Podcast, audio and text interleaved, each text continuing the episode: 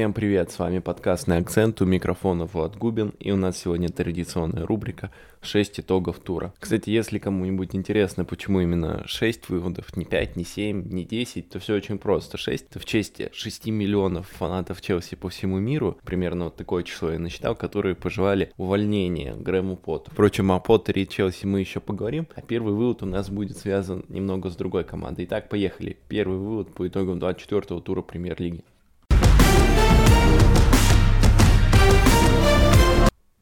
Арсенал показывает чемпионский характер. Да, речь именно про ту победу над Астон Виллой 4-2, и здесь совокупность сразу нескольких факторов. Во-первых, несколько неудачных матчей до этого, поражение прямому конкуренту. То есть у неподготовленной команды может пойти какой-то небольшой эмоциональный спад, что в целом будет нормально, потому что, да, вроде бы вы все делаете правильно, но результат не идет. Вы дважды проиграли прямому конкуренту за титул, пусть один раз и в другом соревновании. Вместе с тем, потом берет, берем ход самой игры в конце концов. То есть Вилла открыл счет. Вилла потом снова вышел вперед, когда Арсенал сравнял. То есть команда у Эмери была хороша, действительно хороша. И это касается не только игры в атаке, но еще и игры в обороне. Потому что, выйдя вперед, Вилла оборонялась очень грамотно. Но вместе с тем у Арсенала не было никакой паники, никакой суеты, никакой, возможно, неуверенности в своих силах. Команда продолжала делать то, что делает, веря в свои силы, веря в свои возможности. И победа все-таки пришла. Пришла, причем абсолютно закономерно. То есть, когда мы играем против Астон Виллы, очень легко, возможно, как-то пойти вперед большими силами, где-то раскрыть какую-то зону, но это же Астон Вилла просто летально может быть на контратаках, даже с учетом того, что того же Оли Откинса уже заменили, эта команда все равно может и умеет наказывать на пространстве, как, собственно, это и было видно в, случае с первым голом. Но Арсенал не позволил Вилле получить это пространство, никак не поменял структуру своей игры. То есть делаем то, что мы делали, это даст нам результат, потому что мы лучшие команды, у команды было это в голове, команда знала это, и команда доказала это на поле. И сейчас отрыв от Сити уже Два очка с учетом того, что у Арсенала есть матч в запасе. Да, у команд впереди еще очная встреча, но даже если Сити опять выиграет, то чемпионство все равно полностью в руках Арсенала. Ты можешь проиграть один матч против Сити, но выиграть все остальные, и ты точно будешь чемпионом. Очень важный на самом деле момент, от кого зависит судьба титула, потому что дает тебе дополнительную уверенность в своих силах, дополнительную которая приходит из осознания того, что все в порядке, все под контролем, и те же такие тяжелые матчи, как против Виллы, выигрывать будет еще проще, потому что сейчас на Арсенал сразу было очень много давления, нужно побеждать наконец-то, Сити уже догнал по очкам, хотя у Арсенала матч в запасе. В общем, много разных факторов, но Арсенал их преодолел, и Арсенал снова первый, и Арсенал снова на коне в этой чемпионской гонке. И на самом деле это можно было бы и не отмечать, но в сравнении с прошлым сезоном действительно прогресс просто колоссальный. Это, мне кажется, вот один из главных моментов, которые изменились в сравнении с прошлым сезоном, когда Арсенал был просто более или менее неплох, и между сейчас, когда Арсенал уже действительно борется за чемпионство. Это именно психология команды. Именно здесь Микель Артета проделал колоссальную работу, потому что, если вы вспомните, мы с Женей Платоновым, кстати, это обсуждали в нашем выпуске по итогам первой половины сезона. В прошлом сезоне у Арсенала действительно были проблемы с психологией, были проблемы с уверенностью в себе. Команда могла выдать хороший тайм, хороший отрезок, выйти вперед, но потом неизменно откатывалась назад, отдавала сопернику мяч, владение, притом не, не столь важно, нужно было это или нет. И соперник часто сравнивал, побеждал. Арсенал не умел удерживать что-то, Арсенал не верил в свои силы. Это была проблема. Изначально, мне кажется, это была проблема, исходящая от тренера. Потом Артета переработал этот комплекс себе, но у команды он остался, и Артета по ходу сезона иногда возмущался после матча, что его команда слишком сильно прижалась, и он об этом команду не просил. Но постепенно, постепенно Арсенал прошел через все это, и теперь Арсенал полностью верит в себя в том, что он может быть лучшей командой Англии, и это дает плоды. Поэтому здесь только аплодисменты Артете и его футболистам. Продолжаем наблюдать за Арсеналом и чемпионской гонкой дальше. А пока переходим ко второму выводу по итогам 24 тура.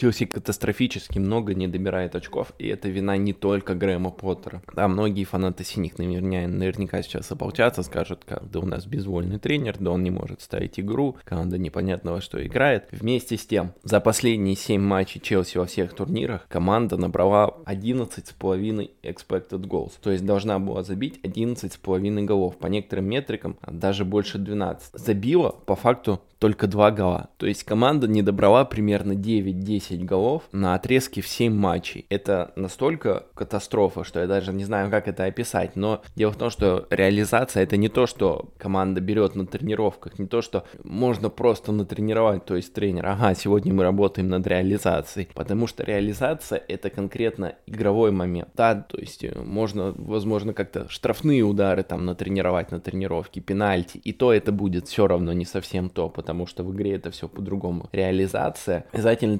тренируется в динамике, и просто на тренировке ты эту динамику не создашь. Да, возможно, там какие-то там э, моделирование каких-то ситуаций, можно там на тренировках делить команду на две части, ставить э, эти два состава, играть друг против друга, но все равно э, реализацию опять-таки не натренируешь, и когда у тебя настолько катастрофическая реализация, это не имеет никакого отношения к тренеру. Вот кто виноват, что там Стерлинг два шикарных момента не реализовал, кто виноват, что там Хаверс в одном моменте не бил сам, а отдал пас и так далее куча всяких деталей, которые действительно к тренеру имеют довольно-таки опосредованные отношения. К Поттеру тоже вопросы есть. Да? Первый тайм против Саутгемптона был абсолютно провальным. Но вместе с тем команда собралась, Поттер сделал замены, и команда провела образцовый второй тайм. Но забить так и не смогла. Ни одного гола, хотя создала 1.55 по XG, то есть это даже ближе к двум голам, чем к одному, но ни одного забита не было. Так в каждом из предыдущих матчей, по сути. Мало того, если мы берем модель ожидаемых очков от Андерстат, то с января Челси находится на втором месте в премьер-лиге по этим ожидаемым очкам. То есть игра у команды есть, команда знает, как играть, команда понимает, что и делать, и команда это делает. Все действительно упирается именно в эту реализацию и в то, что у команды просто нет сейчас нормального нападающего. Там есть, да, Латрофа Фана, которого купили из Швеции, но это молодой парень без опыта игры в большой лиге, и странно ожидать, что он сразу будет проходить стартовый состав состав, и тем более будет странно ждать, что он сразу начнет забивать. Вопрос ли это к Пиоли, к его трансферной политике? Пожалуй, что нет, потому что, да, есть трансфер Нкунку, который должен прийти летом. И казалось бы, ну раз ты уже покупаешь топ-форварда, раз у тебя есть еще, раз вы взяли еще паренька на вырост, в конце концов есть Броя, то зачем еще нападающие? Действительно, нападающие еще не нужны. Казалось, что этот сезон, ну, можно как-то перетерпеть, тем более, что каких-то глобальных целей на него не стоит. Нужно просто сыграться, поставить какую-то свою игру, наладить взаимопонимание и там, да и все, нет каких-то глобальных целей. Я думаю, о Лиге Чемпионов уже никто не мечтает. Поэтому казалось, что можно прожить оставшуюся часть сезона без форварда. А как казалось, нельзя, потому что реализация просто катастрофическая. И опять-таки, виноват ли в этом тренер? В том, что команда не забивает, в том, что команда не добирает из-за этого? Я думаю, что нет. Что сделал Поттер в Челси, да, сначала он попытался использовать какие-то конспекты Тухеля, скажем так, то есть использовать то, что э, наигрывал Томас, как-то перед переиначить это под себя, но оказалось, что довольно сложно строить все на том, точнее, довольно сложно строить игру на том, что осталось от Тухеля, поэтому Поттеру просто пришлось вернуться к самым азам, вернуться к основам, полностью перестраивать игру команды, начинать, можно сказать, с нуля, тем более, что у него пришло много новичков, и сейчас вот эта игра с нуля, она дает результат, хотя бы в плане метрик, потому что очевидно, что Челси по всем метрикам заметно прибавил в сравнении с ноябрем, с октябрем, это очевидно. Ну, просто некоторым фанатам Челси важен только результат. И это правильно, это такой подход Жозе Мауриньо, но это футбол, и результат тут не всегда бывает просто за счет хорошей и правильной игры. Есть элемент везения, да, куча элементов существует. Поэтому сейчас Поттер находится на фазе, скажем так, построения базиса, построения самой простой игры, на, фане, э, на фазе выстраивания основных принципов. Команда должна должна уяснить основные принципы его футбола, чтобы потом двигаться дальше. И как раз на это у него потом будет предсезонка. Тем более сейчас у команды есть игра, есть понимание, и если бы она реализовывала, более или менее достойно, то был бы и результат. Поэтому э, я бы призывал фанатов Челси быть спокойнее, быть терпеливее. Этот сезон уже не спасешь. А, надеяться на то, что сейчас придет какой-нибудь другой тренер, и вот команда возьмет Лигу Чемпионов, это было с Тухелем, я думаю, это смешно, потому что то был сказочный какой-то сценарий. И приди сейчас хоть Тухель, хоть Энрике, Зидан, кто там еще свободен и на кого фанаты Челси надеются. Не будет никаких чудес. Команда Поттером, команда играет, команда понимает и команда двигается в правильном направлении, что опять-таки подтверждают все метрики. Поэтому стоит просто набраться терпением, ну и, возможно, дождаться, пока игроки Челси научатся реализовывать свои шансы. Поехали, идем дальше. Третий вывод.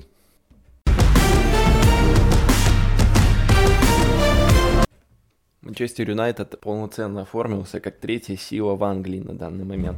Красные дьяволы наконец-то оторвались от Ньюкасла, потому что до этого у них была довольно плотная борьба за это третье место. Сейчас их разделяет уже 8 очков. У Сорок есть еще матч в запасе, но даже так, если Сороки его выигрывают, отрыв будет 5 очков. Довольно много. Сзади еще Тоттенхэм, которым до красных дьяволов 7 очков. То есть дистанция приличная. А что самое главное, под базис, скажем так, этих очков у Манчестер Манчестер Юнайтед есть еще и грамотно выстроенная игра, понимание, как играть. И, да, опять-таки, это пресловутое понимание, про которое долго говорил, обсуждая Челси. И Тенхак уже очень хорошо знает свою команду. Футболисты привыкли к Тенхагу. И взаимопонимание тренера и футболистов вышло действительно на новый уровень. То есть, если, да, про Поттера мы говорили, что он находится на стадии, скажем так, построения базовых принципов своего футбола, то Тенхак уже перешел к частностям. Команда усвоила его принципы и и, теперь двигается вперед. Исходя из них, пробуя какие-то новые детали интересные, тот же Векхорст в роли десятки, тот же Бруно в роли Вингера, к примеру. И, кстати, это наконец-то сыграло. И весь мир наконец-то увидел, почему Бруно в роли Вингера это круто, да, то есть крайний нападающий это не всегда про скорость и про дриблинг, это иногда именно про интеллект и про правильный выбор позиции, как в случае с Бруно Фернандешем, который против Лестера сыграл просто идеальный матч, был лучшим на поле и в итоге отдал две голевые передачи. Наигранность комбинаций, понимание, что делать дальше, какой будет твой следующий шаг, он был виден в, во многих эпизодах. Да, если мы возьмем, например, второй гол, можете его пересмотреть прямо вот сейчас. Когда Лиссандро Мартинес только начинает выдвигаться с мячом вперед, Фред тут же ускоряется вперед. То есть не было никаких дополнительных там окриков, никаких там дополнительных слов, никакой, самое главное, главное, дикой необходимости, потому что у Лиссандру были адресаты для передачи. Но Фред ускоряется вперед в свободную зону. Фред, причем Фред, поминаю, опорник должен быть, и причем более глубокий в данном случае, чем Забицер. Но Фред ускоряется вперед, ускоряется за спины защитником, получает мяч, в это же время ускоряется Решфорд, и Фред отдает передачу под него. Очень простая атака, возможно, но ускорение самого глубокого полузащитника под такую передачу, причем без каких-то дополнительных указаний, просто из-за движения центрального защитника вперед, это как раз таки говорит о наигранности комбинаций, о хорошем взаимопонимании команде, когда, собственно, даже такой, ну, откровенно говоря, позиционной игре слабый футболист, как Фред, потому что, да, это хорошая опорник, но он очень хорош в оборонительных компонентах, а один в один он очень хорош, но при движении мяча он, скажем так, находится чуть ниже, возможно, того уровня, на который может рассчитывать Манчестер Юнайтед. Вместе с тем, даже Фред в системе Эрика Тенхага сейчас смотрится здорово, и последние матчи он действительно проводит очень хорошо. Притом не только с точки зрения оборонительной работы. Что если не это, да, то есть у него две передачи, две голевые передачи уже подряд в двух матчах. Что если не это является показателем действительно действительно классной работы Тенхага, его тренерского штаба и того, что команда прогрессирует и команда движется вперед. А в дальнейшем в этом сезоне, не знаю, вряд ли, конечно, Юнайтед может рассчитывать на что-то большее, чем третье место. Вместе с тем, как говорится, чем черт не шутит, тот же Арсенал, да, хотя я и говорю про чемпионский характер, тот же Сити, с учетом их невероятного опыта, с учетом того, как команда многого добивалась и как команда умеет побеждать, но все могут оступаться. Если они будут оступаться, то, возможно, Манчестер Юнайтед будет тут как тут. Даже если не будет, то, я думаю, свое место в Лиге Чемпионов по итогу сезона они заберут железно. Там, может, еще и Кубок Лиги получится забрать, и сезон для Манчестер Юнайтед, который находится перманентно в кризисе после ухода Фергюсона, сезон может быть очень успешным. Тем более, что это действительно пока только только трамплин в будущие успехи. Но Манчестер Юнайтед мы похвалили достаточно. Идем дальше. Четвертый вывод по итогам 24-го тура премьер-лиги.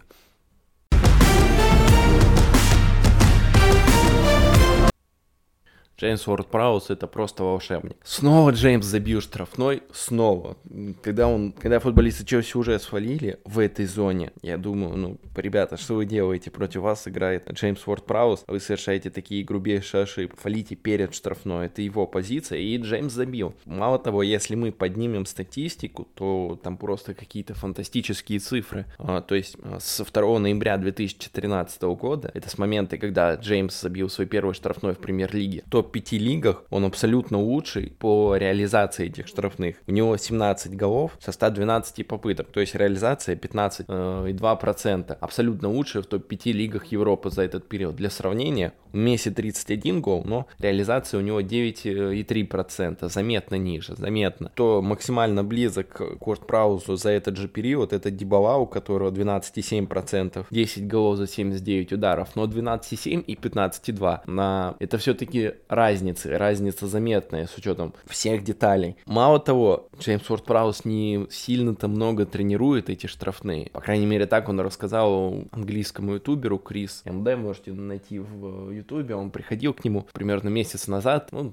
там суть видео в том, что просто там исполняли штрафной, штрафные, блогер тоже хорошо их исполняет, вот. Но не суть, а там Джеймс Уорд Праус рассказал, что он почти не тренирует э, эти штрафные удары, потому что он боится как-то повредить свое бедро, возможно, на тренировках. Поэтому там удара 3, возможно, за тренировку и хватит. Он предпочитает отрабатывать это в, в игровом режиме, потому что на тренировке это все равно не то.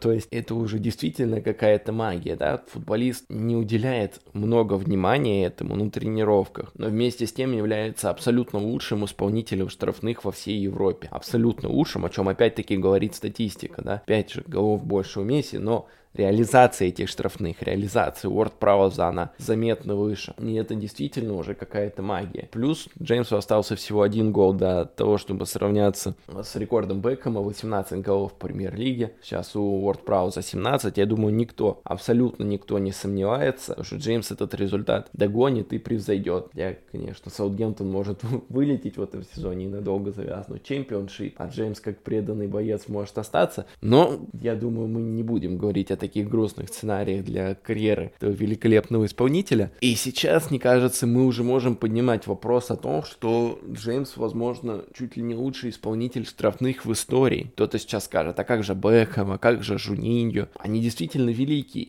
Но я сейчас не говорю о том, что Уорд Праус лучше, но я думаю, что на данный момент мы можем ставить его в один ряд с такими действительно великими футболистами. Да, возможно, там в остальных показателях Уорд Праус не настолько крут, как тот же Бекхэм или тот же Жуниньо, чтобы играть за клубы, которые выступают в Лигу Чемпионов, в Лиге Чемпионов. Но вместе с тем, именно что касается исполнения стандартов и в том числе штрафных, Джеймс действительно может претендовать на название одного из лучших вообще в истории футбола. То есть советую понаблюдать за этим футболистом, пока он играет, чтобы потом хвастаться детям, что вы видели его лично, и он действительно был настолько хорош. Идем дальше. Пятый вывод по итогам до четвертого тура премьер-лиги.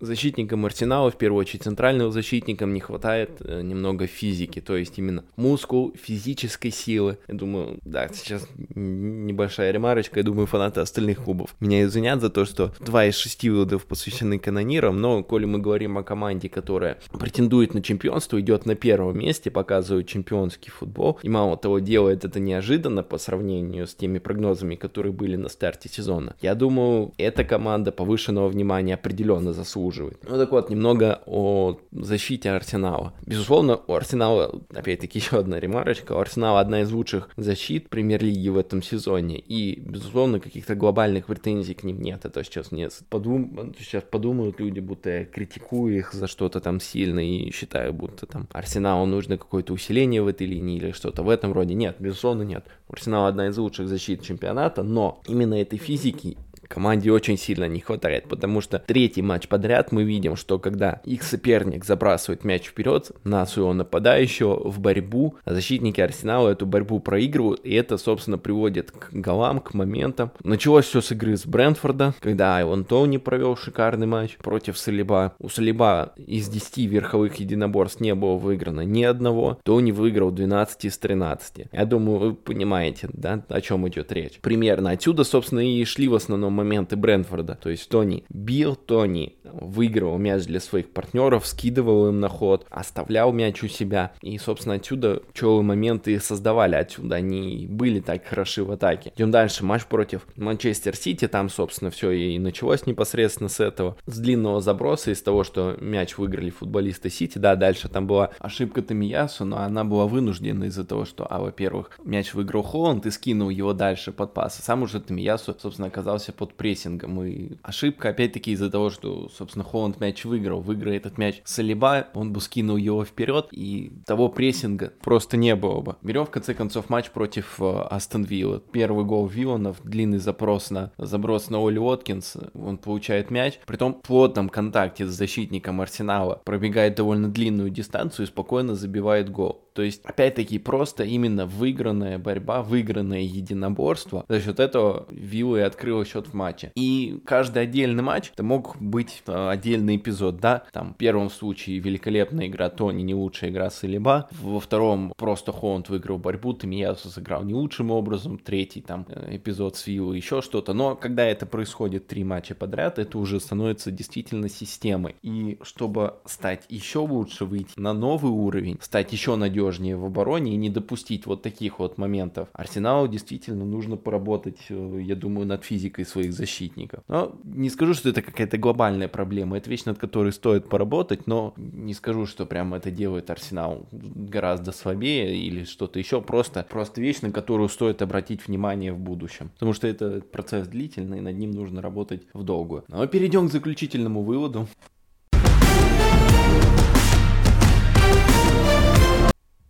Алан Сен Максимен остается самым противоречивым футболистом Ньюкасла. Наверняка все те, кто смотрел матч против Ливерпуля, поймут, о чем я говорю. В плане атакующей игры Сен Максимен был абсолютно великолепен. Даже когда команда осталась в меньшинстве, наверное, даже особенно, когда команда осталась в меньшинстве, он во многом взял игру на себя, он вел команду, он создавал моменты, он делал разницу, и на самом деле Ньюкасл ты мог рассчитывать на куда больше по XG, они на два гола наиграли, просто реализация подвела. По сути, команда могла и на ничью наигрывать, и во многом благодаря именно Сен-Максимену, то есть просто немного статистики, 7 обводок, 7 выигранных единоборств, 3 удара, 2 созданных шанса для партнеров. Отличный матч, кстати, по оценкам на статистических разных порталах он лучше был в составе Ньюкасла в тот вечер. Но есть одно большое жирное но, из-за чего, собственно, Эдди Хау и не ставил такого яркого футболиста в старт долгое время, из-за чего и сейчас место Сен-Максимена под большим вопросом. Несмотря несмотря на то, что он в индивидуальном плане определенно лучший футболист Ньюкасла.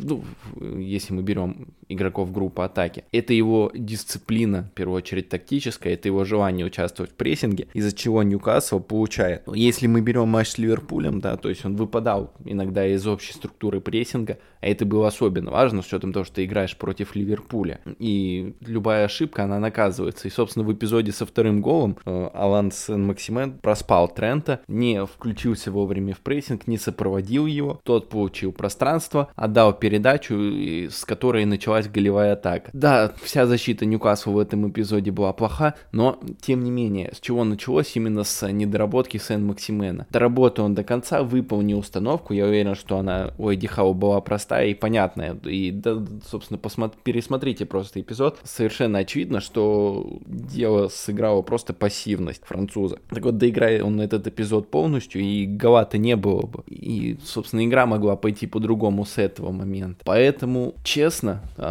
я не знаю, как э, Эдди Хау будет справляться с этой дилеммой, да, с одной стороны, он получает великолепного футболиста в атаку, который в одиночку может делать разницу даже не в лучшую погоду, скажем так, не в лучших условиях, и когда твоя команда в меньшинстве проигрывает и так далее. В то же время этот футболист может просто вредить, скажем так, э, своей же команде при обороне. Это минус, с учетом того, что Ньюкасл в первую очередь это команда, которая надеется надежность, на надежность своей обороны. Поэтому будем смотреть, как э, Эдди Хау будет решать этот вопрос, как он будет выбирать состав на следующие матчи дальше. Ну, честно говоря, будь я тренером Ньюкасла, я бы даже не знаю, что я выбрал бы. Либо яркость Сен-Максимена в атаке, либо же большую надежность в обороне. Сложно сказать, ну, посмотрим. По крайней мере, этот матч показал мне и многим другим, возможно, кто задавался таким же вопросом, почему Сен-Максимен, даже когда здоров, э, не всегда был в фаворе у Эдди Хау. А как оно сложится дальше, посмотрим. На этом все. Всем спасибо, что послушали. Надеюсь на ваши отзывы, на вашу, возможно, какую-то критику, на... В общем, любая обратная связь будет очень важна, чтобы становиться лучше, делать более интересный контент. Но в любом случае, надеюсь, вам понравилось. Спасибо, что прослушали. Всем пока.